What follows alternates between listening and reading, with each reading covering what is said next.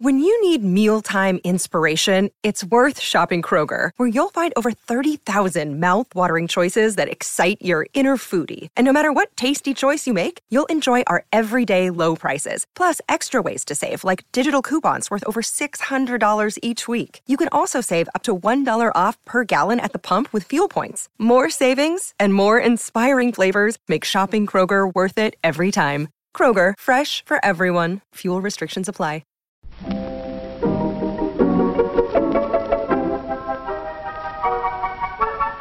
Maybe it's just that you don't know how to use social courtesy. Oh, that's old fashioned. Watch how Lizzie Post and Dan Post Senning act as host and hostess. They know that courtesy means showing respect, thinking of the other person, real friendliness.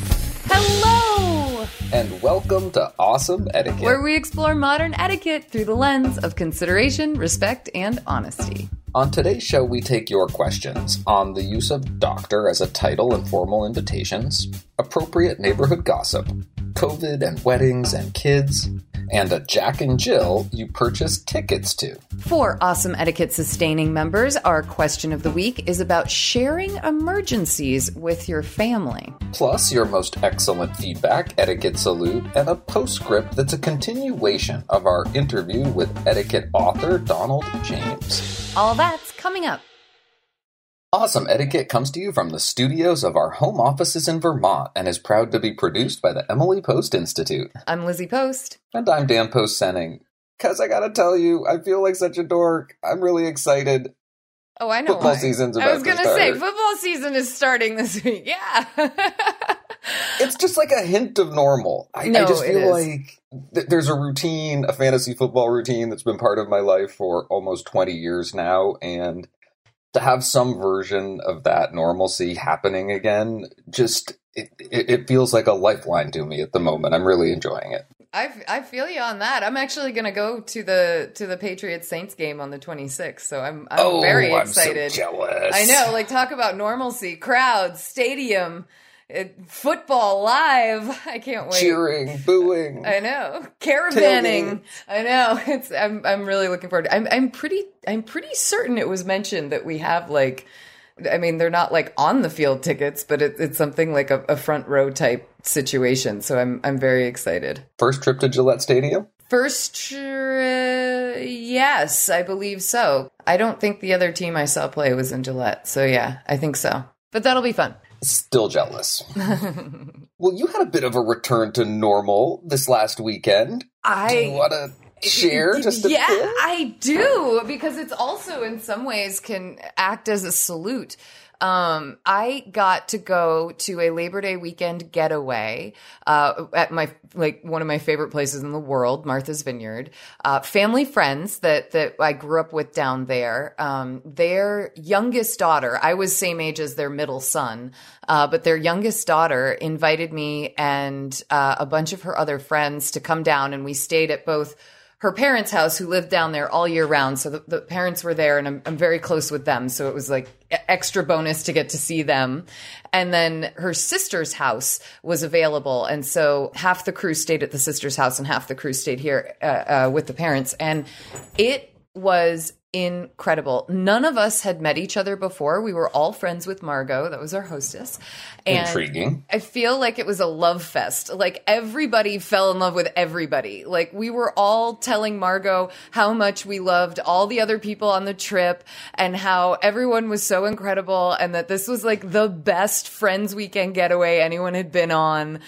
We did, Dan, we did so many things you're going to love. We went to a big, big dinner out in town the first night, which was really Dress up fun. dinner? Dress up dinner. I did. I did. I did my hair and makeup, and I wore some fancy pants um, and, a, and a dress top. And we we all went out, and we did actually. One of the things that was pretty cool about this was that this wasn't just an adults getaway. We had two kids. One of the gentlemen on the trip had two kids with us, and they were so fun and so well behaved. It was like you wouldn't want to do this weekend again without them. You know what I mean? Which I think is pretty incredible when you think about adults usually want to have like an adults weekend and having them there was incredible. But they came out to the big fancy dinner.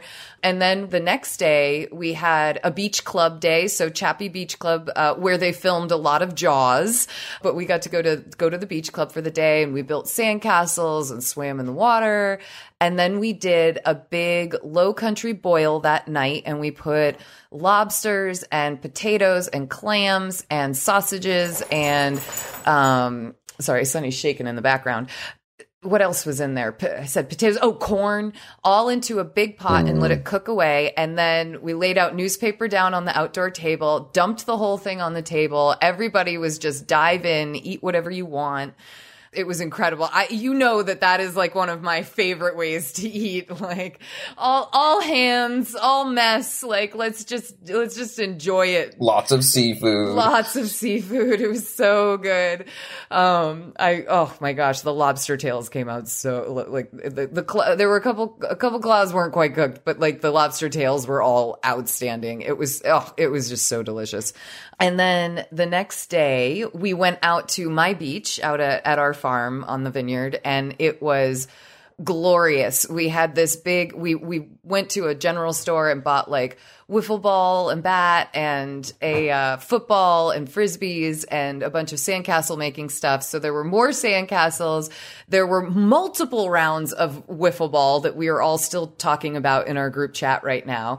It was just a blast. We all went swimming. It was even though it was like kind of a cloudy day at the beach, it was still just an epic beach day.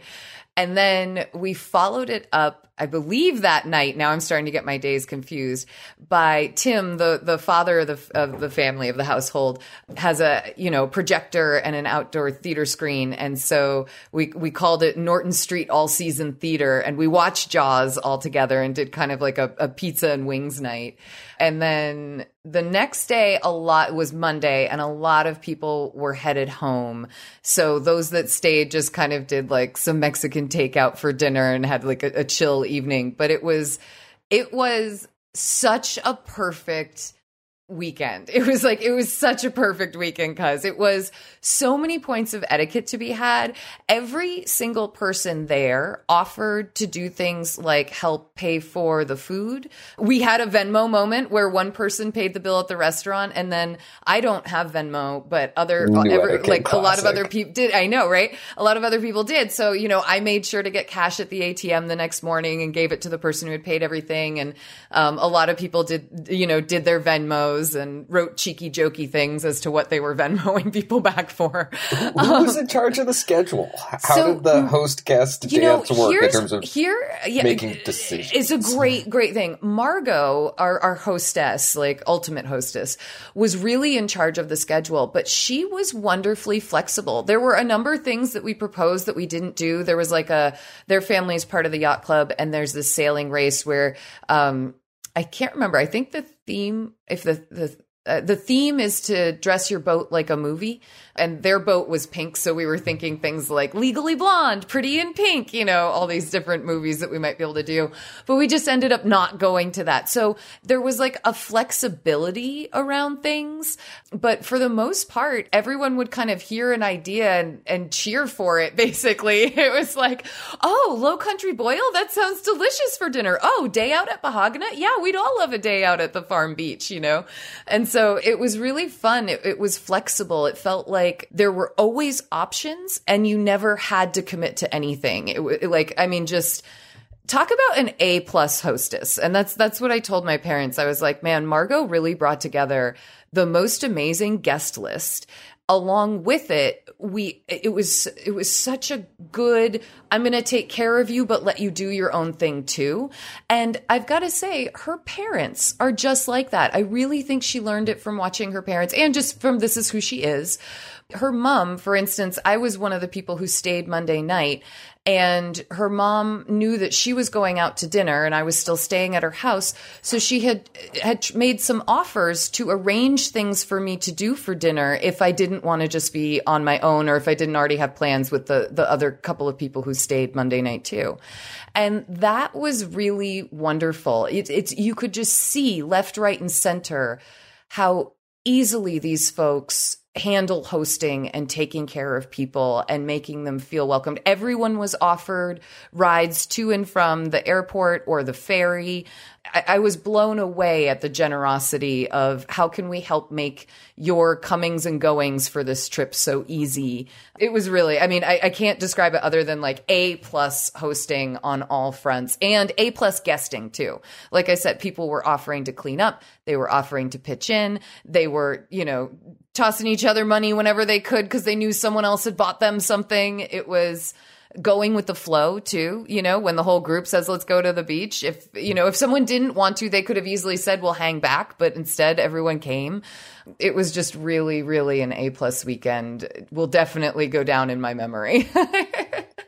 I definitely feel like your host gets an early in the show etiquette salute. Oh yes, yes. No, Mar- Margot Putnam Delaney and her parents Tim Delaney and uh, and Kate Putnam both or all three, excuse me, get just huge kudos as as amazing, excellent hosts. They always have been, and it was great to be in a weekend where it really like it was just shining left, right, and center. Well, you came back like a kid who just went to summer camp and had the I best did. time ever and I has did. decided they never want to not be there ever again. No, it's really true. I like um, one of the one of the women on the trip, Malin. She and I became like instant best buds. Like we just, she said, I took one look at you and was like, I'm gonna like this girl. And I was like, oh my god! As soon as I got in the car, I was like, oh, she's really cool, awesome. You know, it was like everyone was saying things like that about each other, and you really did come away feeling like you had like you know ten new best friends. Um, and I, frankly, I, I need that. I'm, I'm very al- alone, as you know, up in the, up in this corner of the world. And even though I've got my family and stuff, the socializing with peers, people my age, it's, it's a little bit harder. Things have still been really quiet on that front here in Vermont.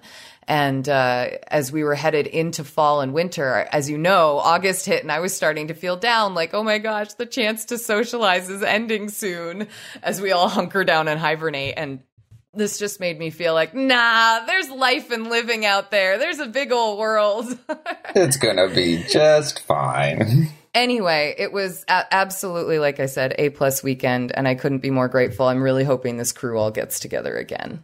I'm so glad that you did decide to come back, Lizzie Post, because the work goes on at Emily Post. I do. I have to come away from vacation at some point, don't I? I, I won't make too big a deal of it, but we do have some questions to get to. we do. Let's do it. Let's do it. Awesome Etiquette is here to answer your questions. You can email them to awesomeetiquette at emilypost.com. Leave a voicemail or text at 802 858 KIND. That's 802 858 5463. Or reach us on social media. On Twitter, we are at Emily Post Inst. On Instagram, we are at Emily Post Institute. And on Facebook, we're Awesome Etiquette. Just use the hashtag Awesome Etiquette with your social media posts so that we know you want your question on the show.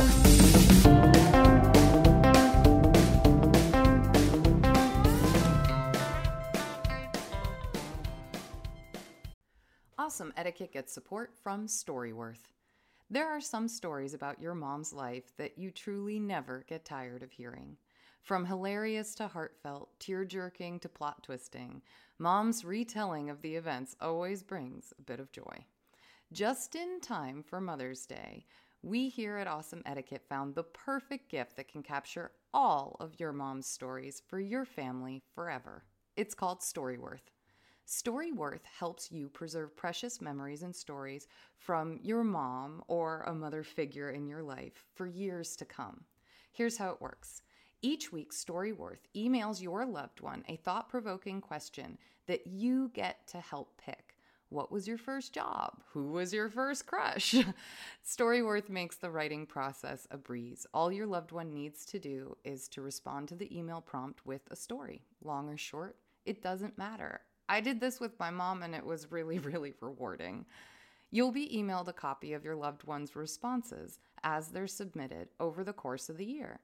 You'll get to enjoy their retelling of the stories. Some you probably already know, or maybe the ones that you're surprised by you haven't heard before.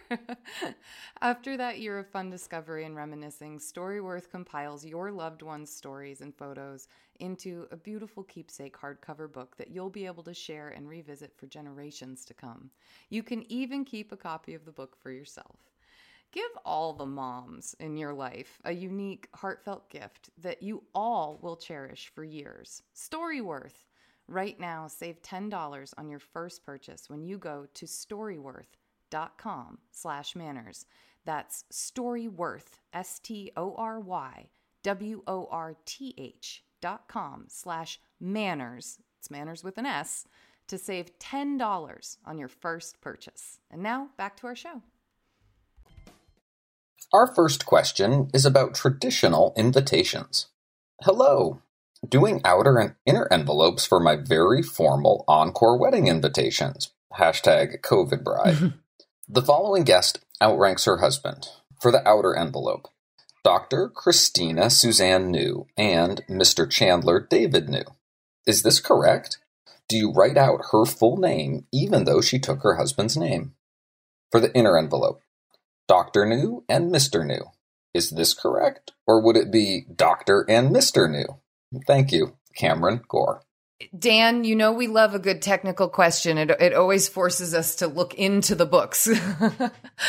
I feel like uh, when I look at this and I see that outer envelope listed Dr. Christina Suzanne New and Mr. Chandler David New, that looks correct to me if you're choosing to use middle names, the, the adjustment I personally would probably make to it would be to remove the middle names and have it be Dr. Christina New and Mr. Chandler New. But you do list her name first and you list her name in full in connection with her last name, whether it is the same as her husband's or not. And that's, that's sort of been so far the tradition, uh, with doctors. When it comes to the inner envelope, this is where I I start to get a little bit more like I often think of this as a more casual space. For instance, on my sister's formal invitations, uh, the outer envelope read Mrs. Patricia uh, C. Colby, my grandmother's name, full name. And then the inner envelope read Granny Pat. So it's often a place where you would get more familiar. One of the things that I think would be really helpful in this particular case is to just double check that Christina Suzanne New actually uses doctor as a social, social title. I think that's a, that's a really nice courtesy to give to doctors is to ask them whether they want to use their titles socially. And that might also help you distinguish distinguish whether or not you would go a little more casual on that inner envelope or not. I'm curious about the, the, the difference between Dr. New and Mr. New and Dr. and Mr. New. My instinct would be to keep the the titles separate and to use them each with a last name, not to combine them, Doctor and Mister New. But w- w- w- what is your thought on that, Lizzie? I agree with you, and I regret that I I don't have a hard and fast rule or reason for it other than I think it's just more commonly done this way. But I'm, I'm with you. I would rather see that inner envelope be reflected either the same as the outer envelope, so Dr. Christina New and Mr. Chandler New, or the inner envelope might read the new.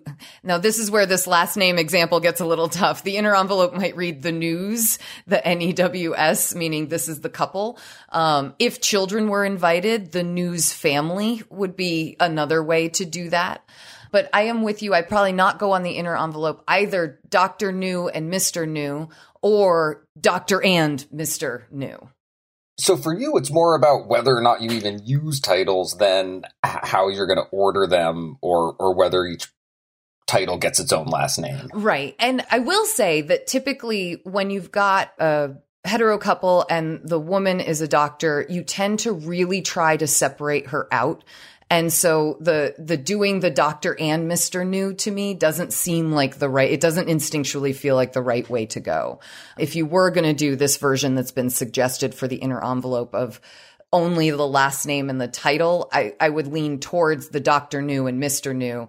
But I personally wouldn't even do that. I would say, you know, Christina and Chandler or the news, as we said before, I would try to find some way to make it a little bit more familiar on the inner envelope. Makes sense to me. So glad, so glad. Cameron, thank you so much for the question and congratulations on your wedding. We hope that even as a COVID bride, it is an amazing, smashing success. Everywhere you go, your manners are with you, and they leave their mark. They help you feel sure of yourself, too, and they make an impression on people, on everyone you meet. Our next question is intriguingly titled Good Gossip versus Gossip. Dear Lizzie and Dan, I have a wonderful next door neighbor, Ms. Eleanor. She has, unfortunately, had some health problems in recent years. Her adult sons, who live out of state, regularly alert me if she has been hospitalized so that I can visit her. During one of her hospitalizations, another neighbor caught me while I was walking the dog and asked about Ms. Eleanor. I tried to give a vague answer, but he point blank asked me if she was in the hospital. I was caught off guard by the direct question and replied in the affirmative. Afterwards, I felt regret for doing so. This is someone else's personal health information, which they may or may not want disclosed. I resolved to do better. It happened again this week. While I initially gave general answers, in the end, he pinned me down with another direct question. Clearly, I need a better game plan. Do you have suggestions for some guidelines or a sample script? Would it be best to reply, you should reach out to her and ask? I appreciate any assistance you can provide. Best, Jenny. Oh, Jenny, thank you so much for this question. There is so much going on here, and I want to talk about all of it. I feel like there is a lot of classic etiquette in this question, and I don't think it's one that we've addressed on this show before. So even though this is a very difficult situation, thank you for sharing it with us because it gives us a chance to talk about some things that are important. Dan, this is a really great question because, in a lot of ways, and we talk about this in some of our books, there's this sort of good gossip that happens when neighbors and family and friends let each other know when someone is going through a hard time. But it's such a delicate gray area. It is, it isn't a hard and fast line of exactly what you can say and exactly what you can't say. And it's why I, I, I, almost think, Dan, that Jenny answered the question for us at the very end when she says, you should reach out to her and ask, because I think that is the best pivot point whenever you start to feel uncomfortable about being asked about someone else's life, no matter the topic you know, oh boy, I know I'm I'm helping her out right now, but you should you should reach out and ask, or you should reach out and, and get the story straight from her, just so that you get it, you know, from the horse's mouth, so to speak, from from the direct person. And I think as, when we read that sentence, I was like, oh, she nailed it. She nailed it. It's really hard though when you're in the spot, isn't it? no, and and one of the things that we know can be so helpful when you are on the spot is having a bottom line, having an escape hatch, having that sample script ready. Mm-hmm. And a, a little direction reminding someone that if they're curious, they can always go to the source. I think is the classic floor for any question about gossip, good or bad. And what your ultimate parameters are. I, I I was sort of proud of myself. I had an idea for another little sample oh, script. what have you got? What have you got? Could potentially come across less as saying this is some action you should take, mm-hmm. and might bring the focus back on you a little bit you can say something like, you know, I should really check before I say more. Oh, or I should really check before I say. Oh, and, clapping, clapping, audience, clap. This is such a good sample script. You know, I should really check before I say more. I'm not comfortable answering all the questions. I should, I should ask first before I do. I think that is brilliant, cuz brilliant. It lets you stop if you've already started to walk down the path a little bit and you're starting to think that maybe you've gone too far, mm-hmm. or you can use it early on. But it's a a sample script that takes the focus off them, keeps it on you, and also is a reminder that there's things that are private and that you probably shouldn't share unless you're pretty sure that it's okay. I wanted to take a great big reset and I wish we could sample in the sound of a tape deck rewinding really quickly, but I was also thinking about a general practice of when you get information like this, asking if it's okay to share or who it's okay to share with or how much you can share. Because if you've got that in your pocket, then you can be that agent of good that you were talking about at the start of this question.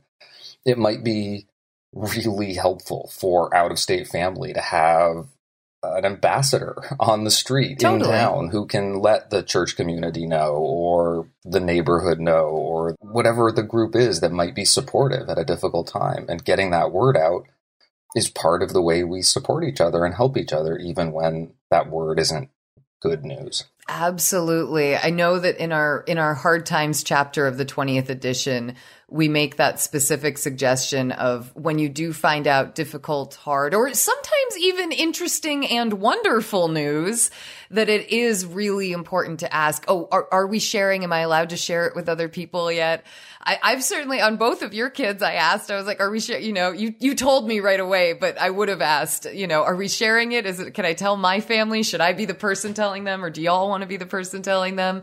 And it does make such a big difference. It's also such a wonderful moment of being considered when you're the person who receives that question of, could I share it with other people? You just think, oh, wow, that is so nice that they asked first. You know, even if the answer is yes, of course, it's so nice that they asked first. Cause I think you have- just nailed this question.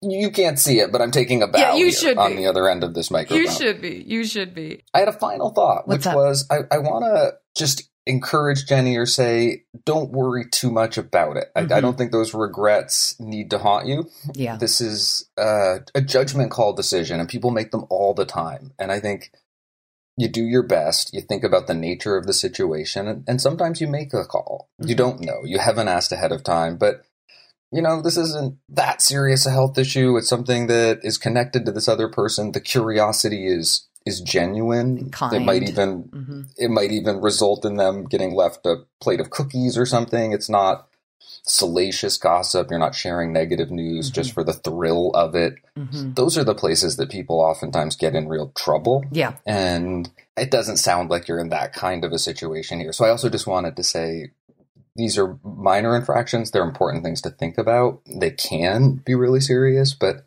don't beat yourself up too much. Jenny, big salute to you for being a person, a neighbor who can step in and, and give both the family and Miss Eleanor comfort during a difficult time, and for being the type of thoughtful person who, who wonders how much should I, how much should I share? Really, really, really great, great etiquette moments all across the board. And we certainly hope that our answer helps. Now the gossip began to spread. Bill Ellis colored it a little more and passed it on. Then Christine Manners took over. Yes, gossip spreads like wildfire, especially with the help of girls like Christine. And by the end of the day, the harm was done. Jean's reputation was ruined. Our next question has a mathematical title. COVID plus weddings plus kids equals question mark? Solve for X. Dear Lizzie and Dan, before I get to my question, let me first congratulate Lizzie on the new Emily Post Weddings Etiquette book. My copy just arrived yesterday. And second, thank you and your whole team for the podcast. I started listening two years ago when a senior member of my organization recommended the podcast to our staff of about 500 people as we were Oh. embarking on a very stressful merger. I feel that you have helped me become more at ease, respectful, and considerate, not only in my professional life, but in my personal life as well. In short, I feel like you two have helped me become a better person, and I can't say how grateful I am for this gift. Aw. Okay, now for my question. I recently became engaged, and my partner and I are now proceeding with the myriad wedding planning tasks and decisions. We are wondering how to approach the age old question of inviting younger children, with a newer twist related to COVID 19 safety and consideration for other guests. I have been distressed about this for weeks because most of my out of town adult cousins and many guests have children that range from infants to 18 years. So, by not inviting children, we would potentially be putting a considerable burden on those guests who are parents of younger children, since attending the wedding would mean securing childcare for the event and or the whole weekend. I worried that this would not sit well with my cousins and friends who all had children at their weddings. In fact, I was one of those children for some of my older cousins. However, my partner and I are also very concerned about the health and safety of our other older guests, who are at a greater risk of serious complications from COVID 19 should they become sick. For some background, we lost my uncle last year to the disease, and a close family member recently fell ill from a breakthrough infection even after being fully vaccinated. So I tend to err on the side of caution. The idea that my wedding of 100 guests would become a COVID super spreader event and lead to the illness or worse of a loved one frankly terrifies me. Would we be able to say that children under age 12 who are not yet eligible for vaccination may not attend? It may be worth noting that our indoor only venue requires proof of vaccination or a negative COVID 19 test to enter the building. Do you have recommendations for sample language we might include on the wedding invitation or website to convey our preference to keep this as an adult only ceremony and reception? And any tips on how to communicate the part about the requirement for vaccination or negative test. Again, let me underscore how happy and relieved I feel to have the 2021 Wedding Etiquette book to help guide me through the rest of the wedding process. Kind regards, Fretting Fiance. Fretting fiance. I hope i hope we can take the fretting out of out of that closure the, by the end of this. And i want to thank you for your kind words about the wedding etiquette book. Uh, it, it, came out a number of years ago uh, and it was co-authored with my sister anna post and it it's I actually had a very similar feeling recently about that book. I've started rereading it in order to prepare for doing our online wedding program for wedding professionals. And that I I read the very first section of that book and I, I put it down, called Dan, and I said, Dan, we have such a good book. It was so well done. That was the best call, Lizzie Post. You just called me up really happy with some work that was out there. and it has been out there for a while. And helped yeah, yeah, and like I will put the full credit in my mother and my sister's shoulders. I was tacked on to that book project at the last minute. I was not um, in the trenches, so to speak, on it. So credit credit where credit is due. But when I read it, I was just like, oh my gosh, as we prepare to maybe rewrite this book, I, I can't, I, I like, I'm, thinking I can't write this any better. This is a great book. So anyway, thank you for enjoying that title and, and letting us talk about it for a second. There are lots of things to consider in your question. And the big overarching one that I, I love reminding couples about is that it's your day and you really do get to set the guest list the way you want and need to. And that's an important thing to remember. We talk in that edition, um, in the wedding etiquette book, the sixth edition, about how it is perfectly okay to set age limits on children. And that means there will be some families who are divided. They have a 13 year old and they have a 10 year old. The 13 year old could come, the 10 year old couldn't. I was that child. I was kept away from my, my aunt's wedding and my sister was a, a flower girl in it. And it's just a reality of sometimes how things are when it comes to weddings. I tend to think that your considerations about making sure you're adhering to the venue's requirements is a good idea.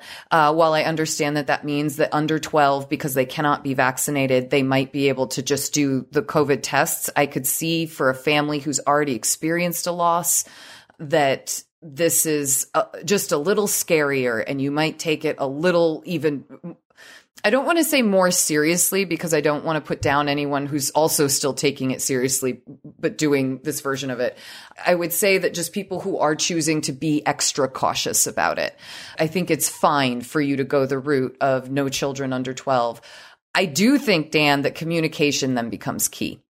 And we talk a lot about the invitation is kind of a I don't want to call it sacred, but a sacred place where you you don't put too much direction other than just inviting the people to the event, letting them know that they are welcome to come, that you would be honored by their presence. And I think that that is really important. So I would not put adults only or only over 12 on the invitation. I would be certain that the invitations that go out state very clearly the exact members of the family who are invited. I might even very specific. I might even do something like like say we have a, a split household of, of children of age groups, I might send an invitation to the parents with their names on it and then send a second invitation to the children who are coming, who, who are being invited. And just, I know it, it sounds harsh and these things might be things you'd follow up with a phone call to let people know, Hey, I know that that we've done a, a, dividing line. There is a reason for it, and we're trying to adhere to both our venue and our own sense of safety. We really hope that you will be able to come in any way that you can. And we understand if you're not able to make it due to the restrictions we have to place on our event. And I think that communicating that verbally, especially to anyone who would be particularly sensitive to it, is a very thoughtful way to go. I think that putting it on your wedding website, making sure that it gets spread via word of mouth, you know, encourage cousins to talk to each other, encourage aunts and uncles to make it clear with their adult children who's invited and who's not. I think those are, are big helpful things when you're navigating something that's, that's a little delicate and a, a little complicated. And is important and it's a very practical consideration. Mm-hmm. So the idea that someone would encounter a section of a wedding website that is about COVID considerations or COVID planning is something that, that people are expecting, if not, um, it, it's something that people are ready for, if not expecting at mm-hmm. this point. I would even cause go so far as to title that section, please read. I, in my head, I want it to be must read, but we're trying to be polite. So I think like a, a, please read, you know, before making your plans where you're spelling out that the venue's requiring proof of vaccination or proof of a negative COVID test where you're, you know, re-mentioning that due to the situation and people under 12 not being able to be vaccinated, we are making 12 our cutoff. And saying in that moment on the website that you are sad that this leaves out some people, but you had to make a couple tough decisions and this was one of them. I think a lot of people are very understanding at this time that, that this is a, a really tough thing to figure out and coordinate and, and make happen. And it's all supposed to be in support of a really wonderful event. I don't want that to get lost either in all of the planning and all the care around making sure that it's a safe wedding. You want people to still feel excited. You still want to feel excited. And I think that the the way that you choose to talk about it and the the way that you choose to communicate with your guests can can help keep that spirit alive even as you're delivering kind of uh, tight restrictions.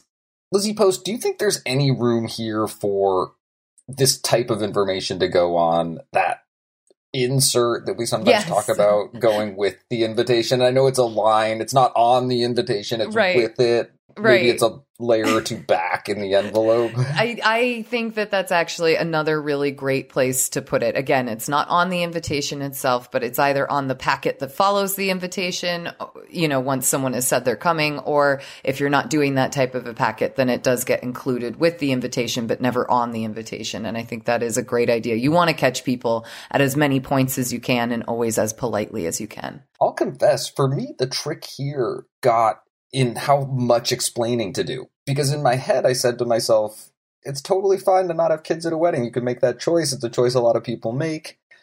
And as I read the question, I started to realize that even though it's a, a not uncommon choice, mm-hmm. that in this situation, our fretting fiance is making it for a different reason. Mm-hmm, that mm-hmm. we're having a no kids wedding, but it's the COVID thing, and I actually really would love to be there and love to have your kids there. And I remember good times when I was there and I don't know how much of that you need to get into. I Probably think that not much. You might want to keep the focus on the important information that you're sharing and let those word of mouth conversations be the place where you can get into that fine tuning where you mm-hmm. share more of your thoughts and feelings about the whole situation. Absolutely.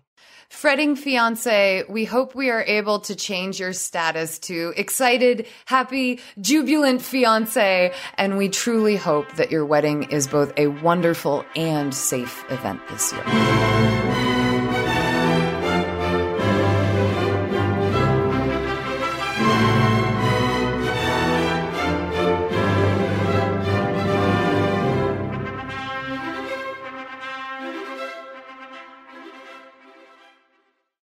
Our next question is titled Jack and Jill Shower with Tickets. Hello, Dan and Lizzie. I have a question about an upcoming Jack and Jill. My past dance teacher is getting married. I'm so excited for her, and she has been through a lot over the years, and he seems simply wonderful. We don't get to see each other often, but we follow each other on social media where we are both active and often comment or like each other's postings. This past week, she posted an invite on her social media page to her 1200 plus followers, inviting them to their Jack and Jill in a few weeks. Tickets will be sold for this event where there will be food, drink, games, and raffles in a local park. I'm not close enough to her to be on the wedding invite list by any means, but I would consider buying a ticket to the Jack and Jill to support and visit with them before the wedding. My question is this. When a Jack and Jill involves buying tickets to the event and most likely buying raffle tickets at the event, is a shower gift still expected? And if so, should it be brought to the event or mailed to their home? Thank you for all your great etiquette advice over the years, and especially during this past year and a half of new challenges to be navigated. Best wishes to you both. Friendly acquaintance. Friendly acquaintance, thank you so much for the question.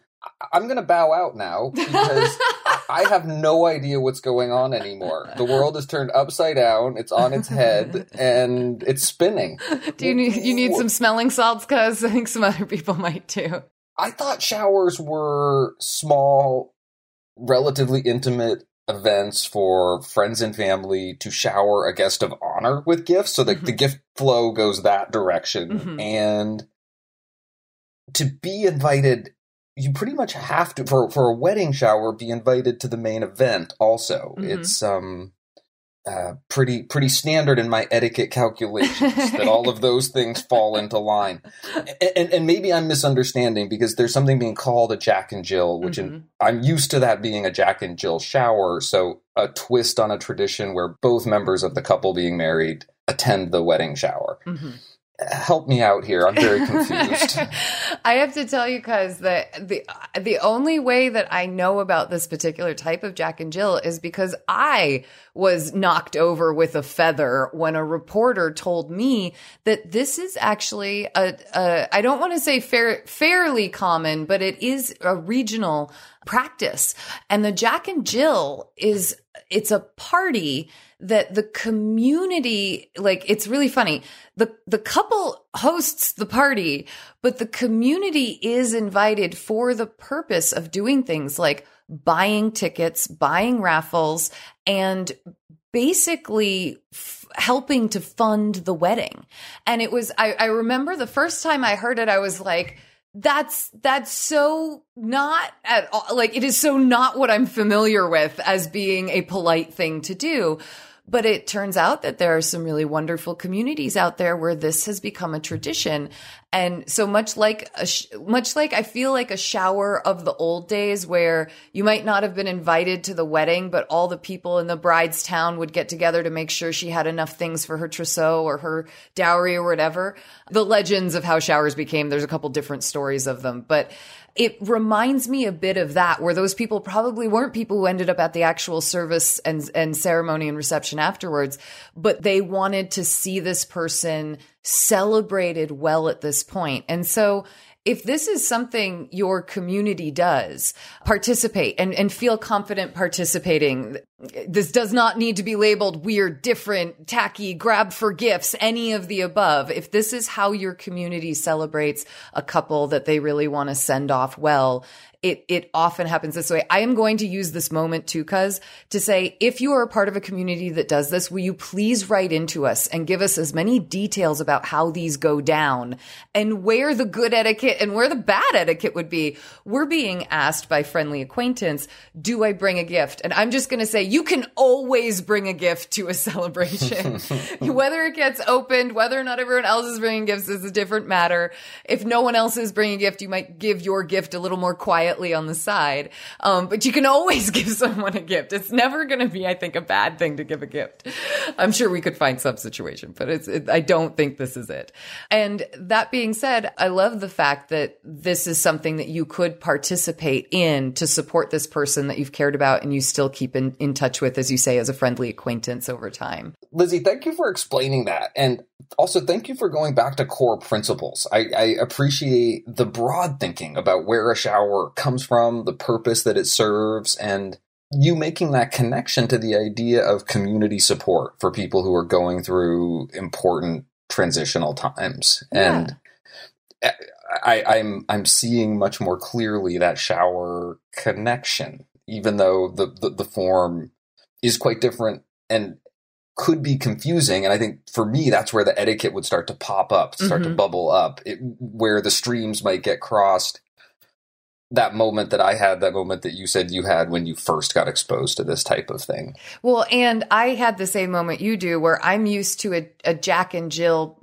being a, a, type of shower you do with, and obviously in this case, Jack and Jill for a hetero couple, it would be that you're, you know, both the men and the women are invited and everybody is going to be at the shower. You and Pooj, for instance, also, well, wait, for your wedding, did you guys have a Jack and Jill shower? No, we, we did. It was so much fun. You did? No, no, no, no. You're right. No, Wedding it was for was the bridal, baby. It was for the was baby, Jack and baby, it's not really called a Jack and Jill shower. But the phrase Jack and Jill, I had only ever associated with weddings in that particular context to mean that men and women would both be at the party, and I think most showers nowadays are all gender inclusive and it's just kind of the style that the particular person being honored, whether it's a baby shower or whether it's a wedding shower, wants to experience.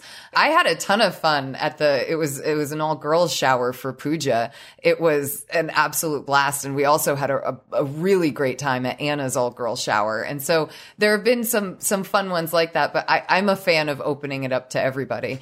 But that is not what this party is. The Jack and Jill in this case refers specifically to this big community event where where you just, as it's written here, you buy raffle tickets, you buy tickets to the event, and it all goes towards helping the couple. But yeah, I, I still just want to put the call out here to anyone who experiences this particular type of Jack and Jill and to, to help us learn the etiquette around it friendly acquaintance, your final question was about delivery of the gift, and I would say think practically about it. Mm-hmm. Bring it with you, look for a good opportunity, but if there's not a, an obvious place to receive it or a chance to connect with the couple, I think sending it directly is a way to be sure that it gets to them. Absolutely. Friendly acquaintance, we hope this event is awesome and that you have a lot of fun at it. And thank you so much for giving us the opportunity to explore this particular type of Jack and Jill. Thank you for your questions. Please send us updates or feedback on our answers to awesomeetiquette at emilypost.com. You can leave us a voicemail or text at 802 858 KIND. That's 802 858 5463. You can also reach us on social media. On Twitter, we are at EmilyPostInst. On Instagram, we are at EmilyPostInstitute. And on Facebook, we are Awesome Etiquette. Just use the hashtag Awesome Etiquette with your post so that we know you want your question on the show. If you love awesome etiquette, please consider becoming a sustaining member by visiting us at patreon.com slash awesome etiquette. You'll get an ads-free version of the show and access to bonus questions and content. Plus, you'll feel great knowing that you help keep awesome etiquette on the air. And to those of you who are already sustaining members, thank you so much for your support every time we see a new sustaining member or someone up their membership from like a $1 to a $5, Dan and I do happy dances. We skip around. We get so excited. So we just want to say thank you so much for bringing that into our lives. It's time for our feedback segment where we hear from you about the questions we answer and the topics we cover. And today we have feedback from Shannon. Hey, Dan and Lizzie, just wanted to send a quick note with some feedback on episode 362, Last Name Nuisance. I am so glad this question was asked on the show. I, like your question asker, also decided to keep my given name instead of taking my husband's family name. One idea we had to communicate this to everyone at our wedding was to have our DJ announce us as we'd like to be addressed when we rejoined our guest at the reception. When it came time for us to enter the hall, the DJ simply announced, now, for the first time as a married couple, the newlyweds, his full name and my full name. Or perhaps your officiant could also do this following the ceremony. It won't cover everyone, of course, but we thought it was a great way to make it known. Also, just a word to a fellow bride you will get asked the question plenty of times. So I wouldn't feel the need to correct someone directly unless someone has made the mistake multiple times. They will get it eventually through word of mouth from family members or friends. They will notice when you don't change your name on Facebook or when you send out greeting cards and thank you notes. It's still a very normal assumption to make for heterosexual couples, but I think the one thing we can do to change the norm is actually to make a point of asking other women how they want to be addressed. I very much appreciate being asked in this way. How would you like us to address you when you are married? As opposed to, so will you be taking Johnny's last name? The difference in tone here made me feel like my choice was honored and respected. P.S. I also love the idea of putting it on your wedding website. Great solution. All the best, Shannon. Shannon, thank you so much for that feedback. We couldn't agree more, and it is so great to hear from someone who is living example of it. Thank you for sending us your thoughts and updates. Please, please keep them coming. You can send us your feedback or update to awesomeetiquette at emilypost.com or leave us a voicemail or text message at 802 858 KIND. That's 802 858 5463.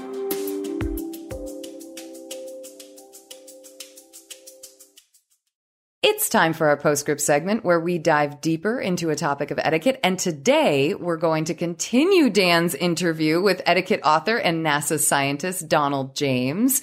His new book, Manners Will Take You Where Brains and Money Won't, is excellent. And if you haven't already listened to episode 365 with the first half of the interview, we highly recommend going back and giving a listen. Dan, take us away.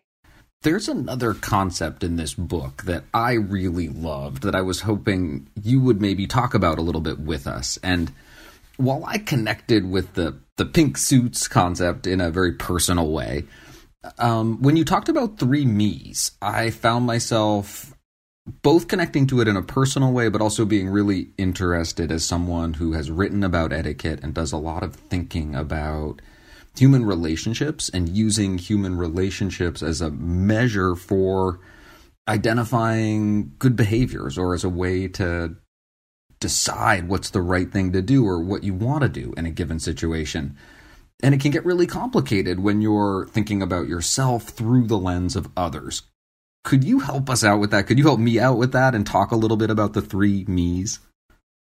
I have to confess, I'm like, oh, I hope he doesn't ask about the three me's because I tell you, I have to reread that because it's really a challenging thing even for me to follow. But let me try. This came out of a NASA training. You know, I'm a training junkie, as I wrote about in the book. I took every training known to mankind, both inside and outside of NASA. And this was a, a training class, and the invitation uh, was with respect to understanding the three different me's that kind of live in your world was what is it that um, you think other people think about you essentially? And so you write down all these characteristics and qualities and then uh, you had to write down your opinions about other people. So you actually got to collect and it was all anonymous so you didn't know who wrote what but you got to see what other people said about you. And what's interesting is that when you compare what you thought other people thought about you versus what they actually thought about you, often it was different. It wasn't it wasn't really aligned. And so what did that tell me? So first of all, it told me that the narrative in my head about, gee, I wonder what, you know, Dan thinks about me. I wonder what Emily thinks. You know, what what is is really what I think about myself. And so so the trick is to really realize that you are assigning a narrative about yourself that may not be accurate. And I feel that the importance of getting that is to liberate yourself from this notion of what other people think about you. Like, you know, you know, in the book I wrote about, you know, mama's rules, right? And one of her rules was what other people think about you is none of your business. And most people, when they talk about mama's rules to me, they mention that one as the one that lands the most impactfully to them, that they, that that one really sticks because we are often paralyzed in our consideration about what other people think. And so the exercise is designed to point out that oftentimes you don't really have it right.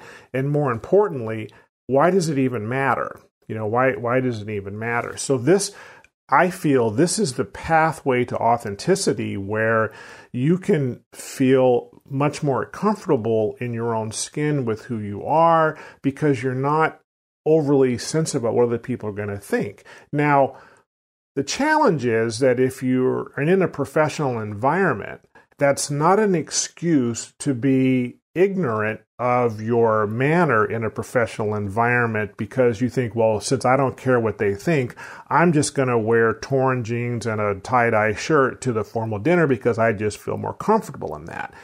That may be okay as long as you are also aware that people are going to to think about what you're wearing and it may create a narrative in their head that could impact you later on. So it's kind of a that this is why this is difficult because it's subtle. It, and it's and it's a gray area. But it can be very freeing because when you're with somebody who you know feels very authentic and very genuine and very comfortable in their skin that can be very attractive. I mean it's you kind of like that even if you don't particularly care for who they are. You say well he's his own man or he's his own woman that's what it is. So you know it's it's it's just recognizing what your mind is doing to you i suppose. You know your mind you know thinks you're a certain way and your mind thinks other people think a certain way and it turns out there it may not really be true. So I, like I said, I literally go back and I reread that section to see if I can come up with a better way of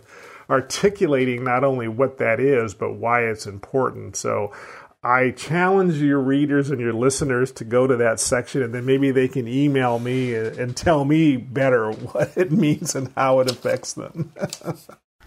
oh, do not sell yourself short. You did a really good job with it. The the question of our perception and the limits of it and right the unfortunate reality that we need to manage ourselves based on those yeah. limited perceptions is is something that great philosophers have spent many, many gallons of ink right. trying to describe, talk about, explain, and figure out. Yes. It's it's really not easy, and I think that you did a really good job of keeping the focus appropriate for an etiquette book, which is on the implications, right, for the way we manage our own behavior. Yeah, and very specifically the implications that our assumptions about what other people are thinking may or may not be true. And that while it's the best information that we have to go with, it's really up to us to use it in the best way that we can to moderate our own behavior. I will add that one of the benefits of understanding that, you know, what other people's narratives are about you may not be what you think they are is that in certain situations, it could be catastrophic. So let me just give you an example. Your listeners don't know this, but I'm African American, 64 years old. And as many of your listeners know, there's been a thing in our culture, in our society, about what happens when black people are pulled over by police officers, particularly who are Caucasian. So let's say that I'm pulled over and I've got this narrative in my head that, oh my God, this is a white cop and he thinks that I'm a, this kind of a person or that kind of a person. So I may construct this whole narrative about what the cop thinks about me, even though he doesn't know me, right? We never met before but I'm thinking that he's analyzing a situation. This is a black man, and here's his car, and this is what he was doing, and whatever it is. So if I'm so sure about what he thinks about me, even though he doesn't know me, it might cause me to behave in a way that may not go well. And so it's important to really understand the dynamic that's actually happening because it's just like when I'm walking down the street and I write about this in the book, and I may come across a woman who then takes a glance at me and clutches her purse because, you know, she might be afraid that I'm going to steal her purse or whatever it is. I mean, I know that if the person knew who I was, you know, she might ask me out and say, let's go to dinner. You're a cool guy. But she doesn't know that. She just makes up information based on what little data that she has and it causes her behavior to reflect that. So i i think the importance of getting this right is to understand how this can play out because how you respond is a manners matter. It's your manner your manner is going to reveal the truth about what you're thinking and doing and that could cause you to have a bad day it's why black parents have the so called talk with their children, especially their sons. The talk is this is how you keep yourself from getting killed when you encounter a policeman or somebody else who may not look at you as an individual, but look at you as a black person. That's what the talk is about. And if you ask any black man who has a son or a daughter and said, Do you know what this thing is about the talk? They'll say, Oh, yeah. You know, it's just not something that's talked about a lot, but um, it's true. And it's complicated. And about the only thing that I can imagine that's more difficult than trying to wrap your head around it is the idea of trying to explain it to a young person. And yeah, that is another place where I yeah. think that your writing is just so successful. There is a quality throughout this book of parental wisdom being passed on. And I know for you, it's very direct. This book references your mother and all that she taught you. And that information is then presented through the lens of your life experience applying those lessons. And I just think that you've done a, a really nice job of communicating that that transference of wisdom, right? But doing it into a context that that is uh, sort of definitional or, or, or a, a metaphor for so many people for the future. It really does feel like in so many ways that your mother is really the the heart of this book, or is really at the heart of this book. I truly believe that. I I truly believe that that was true. I it's it it saved me and helped me. And so when I reflected on my career, and you know, when I was asked a question by the young man in the talk that I write about, who said, you know, well, how would you advise yourself if you were my age and knowing what you know now? That's why I talked about the importance of manners. I said, I think that made the biggest difference in the world. Now, that's not an excuse not to be good at what you're doing. As I say in the book, you know, you have to know how to fly the plane, right? American Airlines didn't hire my brother to be a pilot because he had good manners, right? He, they hired him because he knew how to fly a plane. Exactly. But as my brother would say, having great manners can be the tiebreaker. And he knows clearly pilots who applied for jobs who didn't get it because of how they showed up in the interview. So you, you can't just you know rely on your good manners to to to do certain jobs and have certain skills. But but as I say also being smart isn't good enough right? Everybody in NASA is smart, right? You know, I I kind of snuck in, I, I got lucky, but you go go around NASA, everybody is smart. You know, they got advanced degrees, they've got a lot of experience, but being smart's not good enough. So, speaking of smarts and smarts not being enough in life, you use a really interesting example of yes, uh, students yes. deciding what kind of classes to take, whether or not to take AP college level credit classes in high school. Absolutely. As a way to examine questions about honesty and authenticity. And right. It was kind of surprising advice for me to hear from someone talking about parental guidance and the significant lessons one can get from parental guidance. And I think superficially it was surprising advice, but fundamentally it was really good advice because it addresses something that, that Lizzie and I both think is so important, in fact, fundamentally important to good etiquette, which is honesty. I appreciate this part because I feel that if people can understand this and, and then look at their own behaviors and manners accordingly that it's going to make a huge difference. You know, the reason I, I raise the, the connection with AP as an advanced placement, I, I have nothing against advanced placement classes, I, you know, in and of itself.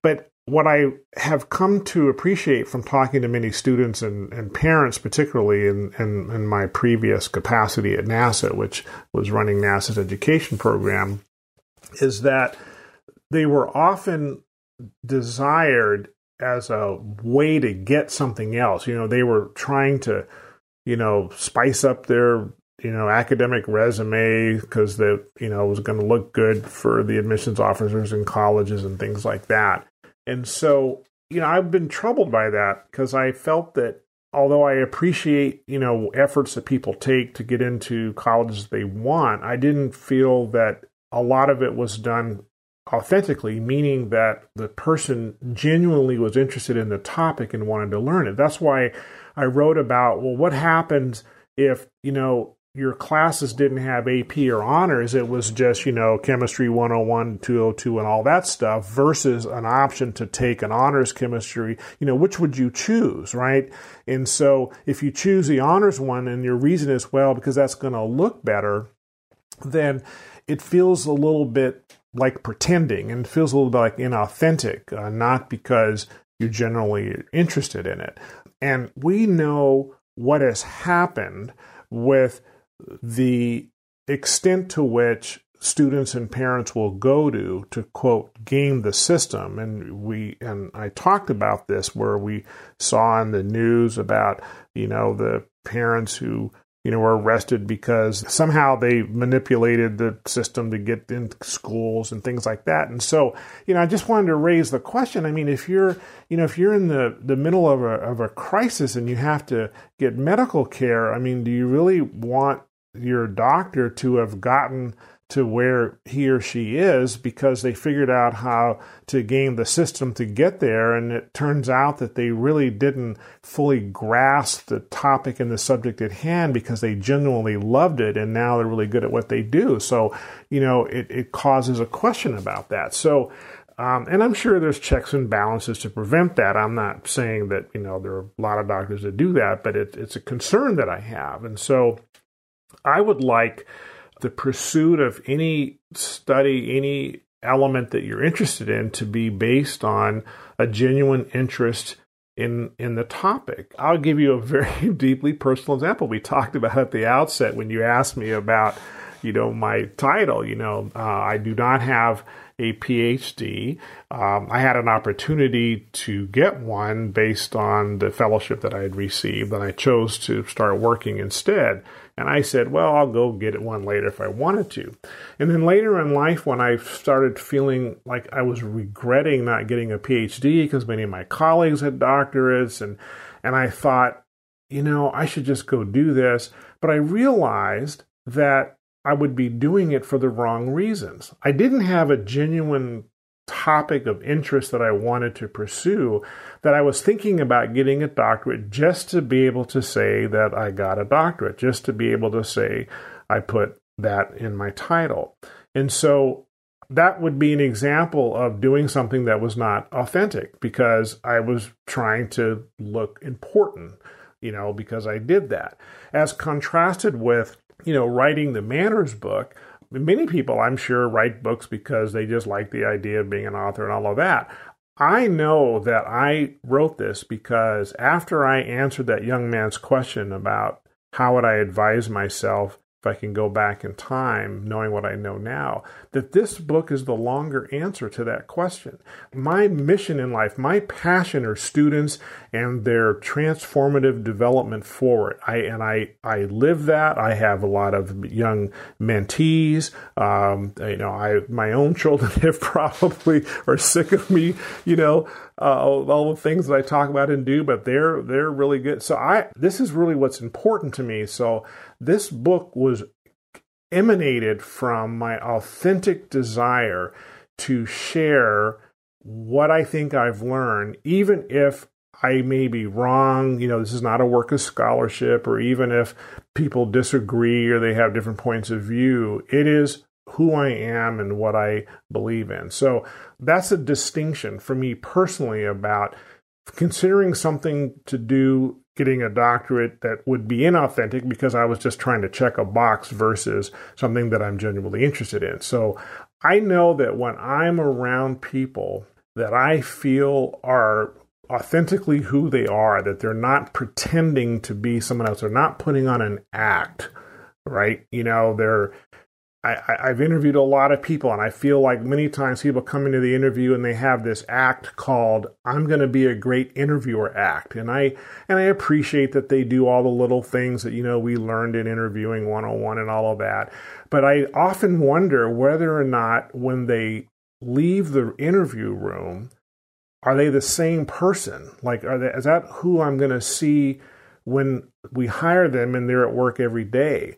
Um, and so that's what I'm yearning for is that sense of authenticity and presence, the presence part of that, which I really learned a lot from Amy Cuddy, who was from the Harvard Business School, and her work in this is that they're with me. They're they're just they're present. They're they're they're connected. Um, you know, the only way I can explain this is that I, I tell people that you know when I talk on the phone with people, I don't do anything else. I sit down and I talk to people on the phone. Whereas my spouse, she can do three or four other things. You know, she's got her AirPods on, she's working in the kitchen, she's reading a text, and you know, the conversation may be good and may be effectual and all that stuff.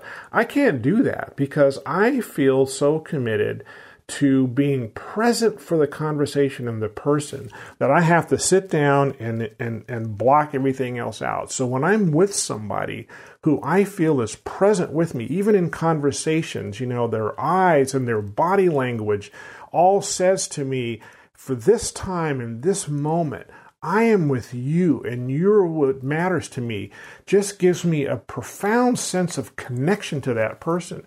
And so that's why I wrote the chapter in that is to invite people to look at how they can have a profound sense of connection with other people as not only a gift to them, but as a gift to yourself. I don't think I could do or say anything to wrap up our time together any better than that your passion for this material and your the depth of your understanding really come through both in your writing and in talking to you. Thank you so much for writing this book and for spending a little bit of time with us today. I hope that we can rope you into coming back sometime and maybe answering some listener questions with Lizzie and I. Thank you. Anytime. I would love to. This is uh, I believe this is important work for you know our planet and for people, and um, this is I'll dare say it like this: I think the work that that we're doing collectively really is the secret sauce for the you know the improvement of the human condition. I I honestly believe that, um, and I think it starts with our manners. And um, you guys have done incredible work in this area, and um, I hope to just be another voice, you know, in this very important process. You know, this is um, this this is the technology that um, we need. Um, I believe that. Dan, thank you so much for doing this interview with Donald James. I am certain that we will be hearing more from him in the future on this show. We like to end our show on a high note, so we turn to you to hear about the good etiquette you're seeing and experiencing in the world, and that can come in so many forms. Today, we have a salute from Christy. I would like to give an etiquette salute to our new Uncle Joe, the triple A man who came to our rescue last weekend when we dropped our son off for his first year of college. Because he was moving so far away, we took his car to campus. But because the car is a bit older and was originally purchased just to go to and from high school and sporting events, my husband, brother in law, and son hauled it there on a trailer.